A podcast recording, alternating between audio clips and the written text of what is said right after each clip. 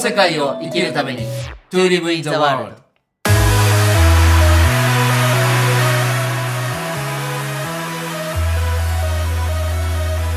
大ちゃんこんにちは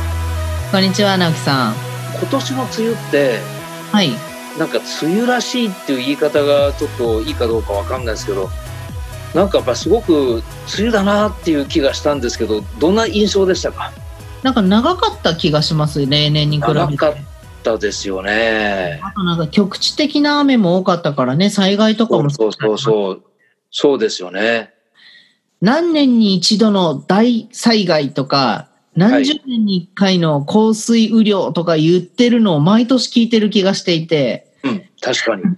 地球の何かいろんなことが変わり始めてるけど、みんなあんまり気にしてないのかな、みたいな。うーんまあでもニュースなんかではよく今大ちゃんが言った言葉が出てきますよねね え。うん、だからちょっと日常予期、予期せぬ出来事がやっぱ起きたりとか、まあ地域によってはね、結構厳しい6月、7月でしたけど、まあもう、ま、夏に入るということで、この世界も、なんかこの世界と言ったら、夏っていう感じがするんですけど、 いいですね。いいですね。大ちゃんはあの、7月、8月はなんか予定決めてるんですかまあ8月かなもうこれは7月最後だに。関しては、うんまあコロナの第2波が来なければ、えっともう一回ぶらり旅でちょっと回ろうかなっていう思ってますね。それはエリア的にはまだどの辺とか決めてなくて。うーん、中国地方かなとりあえず今西から西から上がってるので、う今んうん九州編と四国編が終わったから、はい。それこそ、あの、中国地方回れば、またハッピーの家6県とかでも合流できるかもしれないので、そうですね。まあ僕の方も1週間、月の1週間はハッピーに泊まり込んでるので、 ね、すごいですね。ぜひぜひ、あの、どっかで合流したいと思います。はい。で、今日の、あの、シェアしたいテーマがですね、ホスピタリティについて、ホスピタリティ、はい。大ちゃん結構旬かもしれないけど、最近ね、こうサービスとか、そういうことをちょっと Facebook でも上げたりしてますけど、ホスピタリティって聞いて、なんかどういうことを思い浮かべますかホスピタリティってあんまり、うん、そうだな。まあ、おもてなしみたいな感じですかね。私はサービスって言い方で、この間もちょうど情報発信したんですけど、はい。はい。要はお客様に対しての本当に感動を生み得るようなサービス、うでそん。の根底にこう、思いやりみたいなのがあるのかなっていう印象ですね。うん。ねこれ、どれぐらい前に出てきた言葉なんだろう ?10 年ぐらい前ホスピタリティですかはい。聞くようになったのって、この10年ぐらいかもしれないですね。そうですよね。で、やっぱりホテル業の方とか、当然サービス業の方が結構このホスピタリティっていうのを言い始め、まあ、あの、医療関係者もそうなんですけど、うん。なんか大ちゃんが思うホスピタリティ、ちょっとあったら教えてほしいんですけど。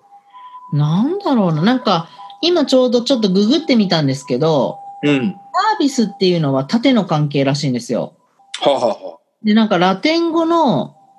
サーブスっていうのかな読むのかなこれ奴隷っていう意味らしいんですよね、サーブ。えサーブー、の語源って。えー、で、ホスピタリティはホスペスって書いてあって、客,、はい客人の保護者っていうふうに書いてあるんですよね。ほこのう。関係らしいんですよ。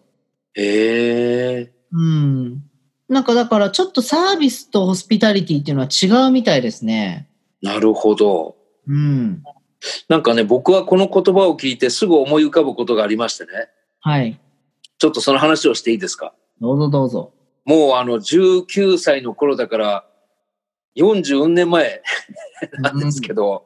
あの、下北沢っていう町に住んでましてね。はい。今でも本田劇場っていう、まあ、お芝居やる劇場があるんですけど、その下にあの、カフェバーがあったんですよ。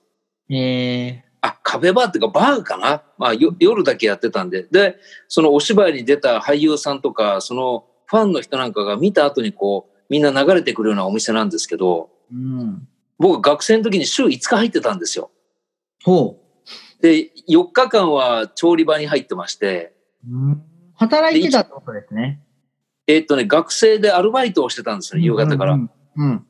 もう一人暮らしをしてたんで。で、週1回だけホールに出してくれたんですよね。うん。で、その時に店長、まあマスターに言われたのが、まあ大体30坪ぐらいのお店だったかな。うん。まあ基本僕が一人でその週1回の時は見るんですけど、そのお客様、一元さんの方もいれば常連の方もいるんですけど、お客様がグラス空いて、おかわりって言う前に、もうそれを察知していけって言われたんですね。うん。ねで、とにかくお客様が、あの、何かを望んでくる前に、もう、そのお客様の動きをもう、お店に入ってきた時から、まあ、おオーダー聞きに来ますよね。で、オーダー聞いて、当然運んでいった時に、もうその何人で来てるとか、その食べ方の、食べ物の進み具合とかね、あとお酒のこう飲み方とかっていうのを全てチェックして、うん、お客様がちょっとって言う前に、さっと近くに行けるようにしろって言われたんですよ。うん、いいですね。で、それを週1回だったんだけど、僕はもう、後の4日の調理場のちっちゃな隙間から、僕が週1回出てる以外のところに出てるスタッフの方の動きをこうチェックしながらとかですね。うん。あと他のお店に、まあ学生だったので昼間は授業がない時に、ちょっとあの無理していいところにホテルとかのあのカフェに行って、そこのスタッフがどんな動きをしてるのかとかね、結構研究して、たった週1回のあのホールの仕事だったんだけど、ものすごくやっぱお客様が何を望むかっていうのを、まあ要求されたんでね。うん。で、一日のその週一回の仕事が終わるたんびに、マスターが、あの、反省を、反省会を開いてくれて、うん。で、全部僕の動きを見てるんですよね。うん。で、何時ぐらいのあの時は、お前は遅かったとか。 でもそれはすごくね、愛の無知で、今思えばすごくいろんなとこに役立ってるんですよ。うん。いいですね。で、どうしてもね、こう、レストランとか、ああいうバーに、この年になっていくと、どうしてもそのスタッフの動きを見ちゃうんですよね。うん。うん、ちゃんとそのお客様の動きを見てるのかとか、そういうことをね、すごくホスピタリティって聞くとね、なんか思い出すんですよね。うん。うん、なんか好きじゃないと気づけないですよね、きっとそういうのって。そうですよなんね。か単なる仕事としてだとね、ホスピタリティって発揮されないんだと思うんですよ。はい。で、それで直樹さんもね、今自分の働いてた上司の人がそういうことを教えてくれるっていう、その人はうんそのバーやお店が好きだったんでしょうね。そうですね。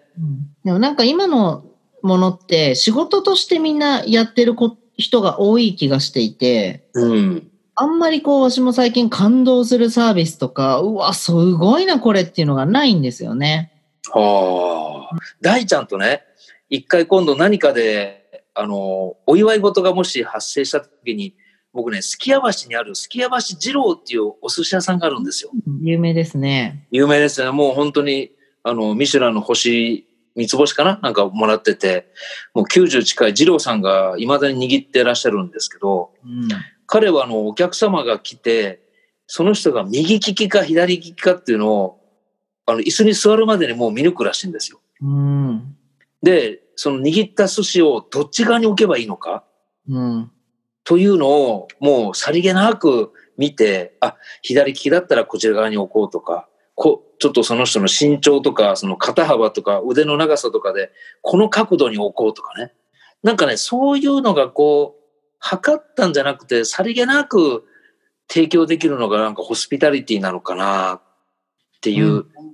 ね、さっき大ちゃん言った横の広がりで言うと、なんかその辺って縦じゃないような気がするんですよね。うん。そうですね。なんかうサービスは多分、めちゃくちゃ提供して満足してもらうことが目的なんですけど、うんホスピラリティとかおもてなしって、もてなされてることに気づかせないことがおもてなしだと思うんですよね。あ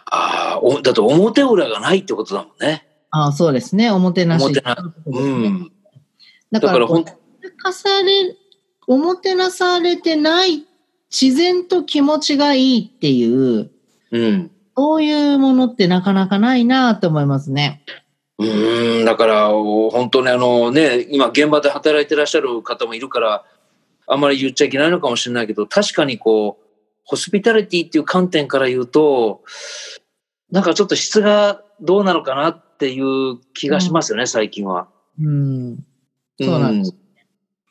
例えば、わしよくホテルに泊まるんですけど、はい。で、まあ、いいホテルとか泊まって、ルームサービスとか頼むじゃないですか。はい。でルームサービス頼んで、食事が来て、で、食べたら酒に来てくださいますよね。はい。その時って、すごいチャンスだと思うんですよね。例えば、うんうんルームサービスに来た時にパッて部屋の状況を見て、あ、あのドリンク飲んでるなとか、あそこでこれが足りてないなとか、あ、はいこのタイミングで今日はこの二人いらっしゃるってことはデートだからあんまり喋らない方がいい、あの、喋りかけない方がいいなとか、あ、一はい人いらっしゃってるから少しお話をしてみようかなとか、うん。あここでなんかあったかいお茶をじゃあ準備しといて、こうやってとか、多分その先を読んだり、向こうのニーズに聞いたりするっていうことをせずに、ただ、はいでうん。マニュアルにこれはこういうサービスのこういうご飯ですっていうはい。前みたいな。で、取りに来る。さようならみたいな。うなんかね、ん。そういうのばっかりなんですよ、最近。ああ、なるほどね。で、多だか分、ら、なんていうのかな。ホテルとかで言うと、あと例えば多分ね、清掃する人ってその部屋に泊まったことないんだろうなっていうのがわかるんです。あ、それわかる。うん。なんか、この部屋に泊まったことがある人は、お客さんの目線がどこに行くのかっていうのがわかるんですよね。はだけい。ど、清掃だと、やっぱり決まった掃除の仕方してるから、うん。例えばコーヒーが置いてあると。あの、はいドリンクのコーヒーが。でも、あ、二つあるからいいやって多分思ってるんだろうけど、よく見るうとそのコーヒーって多分何日間かもう誰も使ってないから、埃かぶってたりするんですよね。はいはい。ありますね。清掃する人は二つ置いてあるから大丈夫って多分もうすでにおっしゃってるんですよね。うん。なんかそういう、もったいないな。しかもそれが安いホテルじゃなくて結構いいホテルとかでもやっぱりそういうことが起きちゃってるから、うん。なんか当たり前にできることですごく感動を与えれるのになっていうふうにも思ったりしますね。あ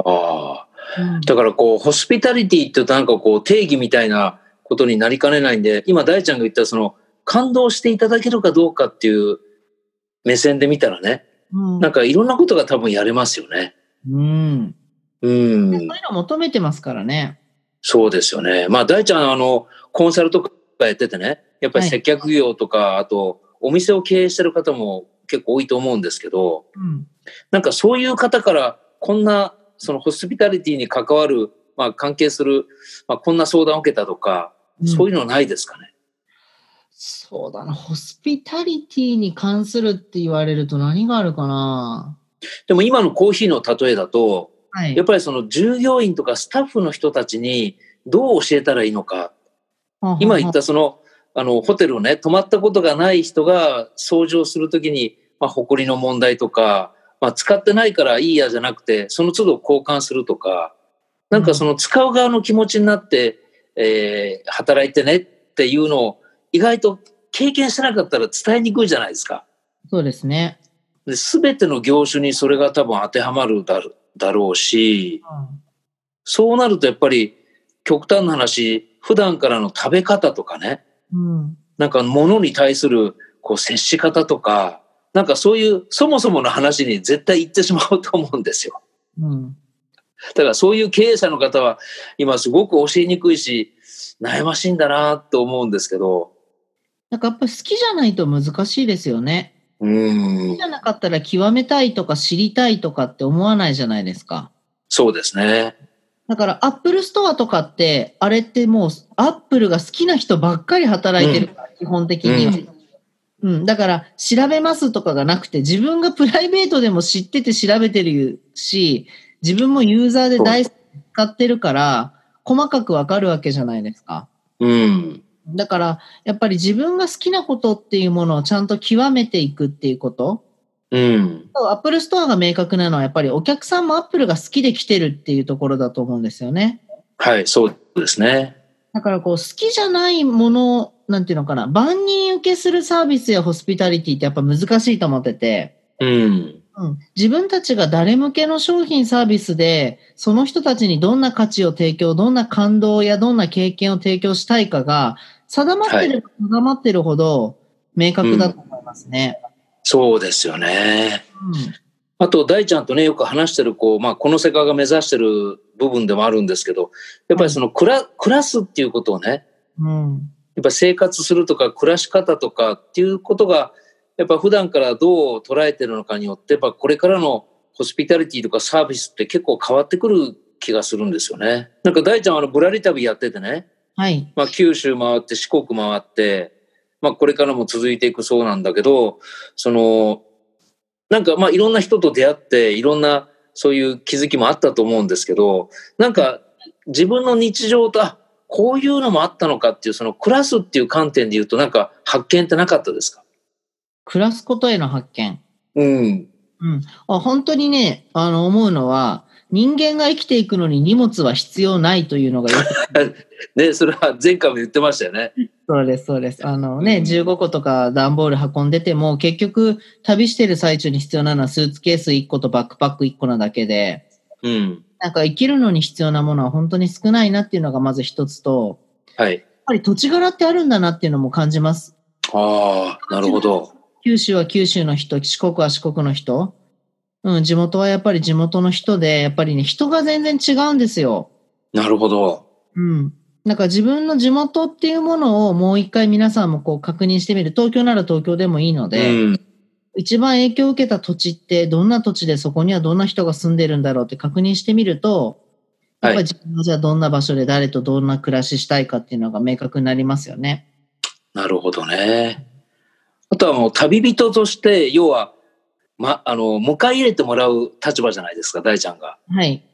なんかそういう迎え入れてもらう立場で、あ、こういうことされたらすごい嬉しかったなとか、うんまあ、つまりそれがあの、ちっちゃなホスピタリティになるかもしれないけど、うん。はい。なんか旅人として感じたことってありますえっとね、お、あなんていうかな、呼ぶ、余計な話を楽しくできる人ってセンスあるなって思うんですよ。あえっとね、接してと思うのは最低限の話しかできない人が多いんですよね。なるほど。飲食だったらこのご飯はこうですとか、このお酒はこうですって話ができても、うん例えば男性が一人でスーツケース持ってきてたら、う旅ん行かとか、お一人ですかとかって話しかけれるじゃないですか。はいはいはい。ねそういうことができない、できないのかやらないのか、はい。もったいないなって思うことがすごく多いですね。それは結構じゃあ感じました感じますね。なんかこう、えだえから無駄話を、がおておもてなしだったりすると思ってて、うん。うん。なんか特に私、バーテンダーっていう仕事をしてたので、やっぱりお客さんに、この人は話しかけた方がいいとか、この人はそっとした方がいいとかってすごい見るんですよね。うんうん。うん。それで言うと、あんまりみんな話しかけないんだなって、旅人にはって思いますね。おーうん。まあそれはさっき大ちゃん言ったみたいに話しかけないんじゃなくて何を言ったらいいのか分かんない人もいるかもしれないね。うんそう思います。ってことはやっぱり教養がなかったりとか、自分が旅慣れてなかったりとか、あ同じルーーティンで同じお客さんに接していて、それで問題がないうん、という見方や、自分のこ価値観に多分なっちゃってるんだろうなって思いますね。あー教養とホスピタリティって結構どっかでつながってるのかないや、めちゃくちゃ繋がってると思いますね。うーんうん。それは決してそのうんちくじゃないんでしょうね。うんちくじゃな教い養っていうのはやっぱりそのホスピタリティをあのおもてなしを、まあ、される側お客様に対して何が一番心地いいかっていう観点からの、まあ、学びっていうかねうん。きっと教養ってそうなんでしょうね。